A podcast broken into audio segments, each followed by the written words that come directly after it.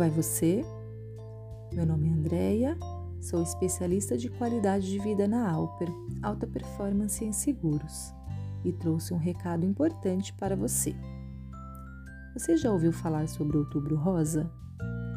Durante o mês de outubro, acontece a campanha que objetiva conscientizar e alertar a população sobre o diagnóstico precoce do câncer de mama. Você está olhando com atenção para a sua saúde? O câncer de mama é um tumor maligno que se desenvolve na mama como consequência de alterações genéticas em algum conjunto de células da mama, que passam a se dividir descontroladamente. Diversos fatores estão relacionados ao aumento do risco de desenvolver a doença, tais como idade, fatores endócrinos, história reprodutiva, que são a menarca precoce, a idade da primeira menstruação menor que 12 anos, a menopausa tardia, após os 55 anos, a primeira gravidez após os 30 anos, a nuliparidade, que são mulheres que não tiveram filhos, o uso de contraceptivos orais, estrogênio e progesterona, e a terapia de reposição hormonal pós-menopausa.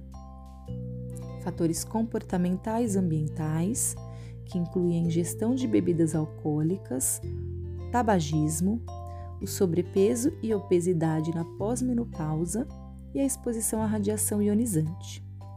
Fatores genéticos hereditários, estão relacionados à presença de mutações em determinados genes e histórico familiar de primeiro grau.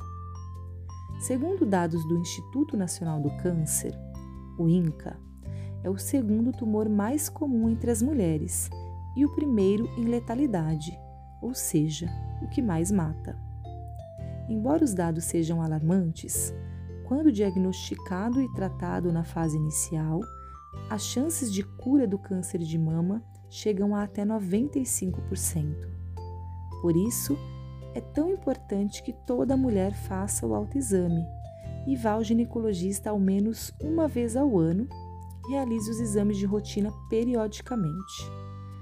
O autoexame das mamas deve ser realizado pelo menos uma vez ao mês, a partir da primeira menstruação.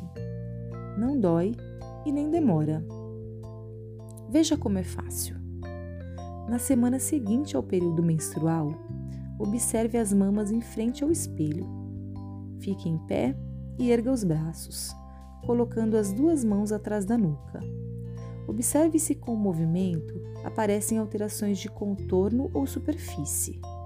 Você deve ficar atenta a mudanças no tamanho ou formato do seio, vermelhidão ou coceira na pele e ao redor do mamilo, presença de secreção de um ou de ambos os mamilos, inchaço na região das axilas ou ao redor da clavícula, nódulo ou espessamento que pareça diferente do restante do tecido da mama, mudança na textura da pele, como enrugamento ou covas, o que chamamos de aspecto de casca de laranja, inversão ou mudança do formato do mamilo, dor constante nas mamas ou axilas. Depois de observar, é hora de se tocar.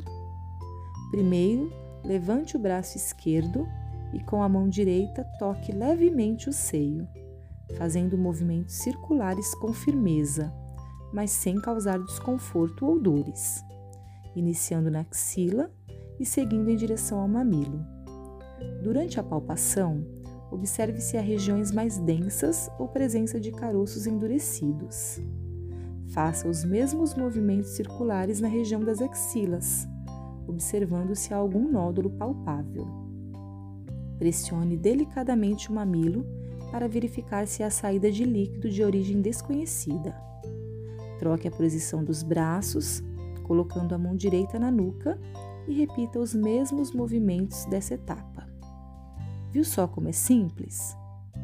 Lembre-se, se você notar alguma modificação, procure seu médico de referência, ginecologista ou mastologista, imediatamente. Na consulta, o médico realizará um novo exame físico e poderá solicitar uma mamografia para investigar a alteração. Mulheres acima de 40 anos devem realizar o exame anualmente e quem tem histórico de câncer de mama na família deve ser examinado com maior frequência.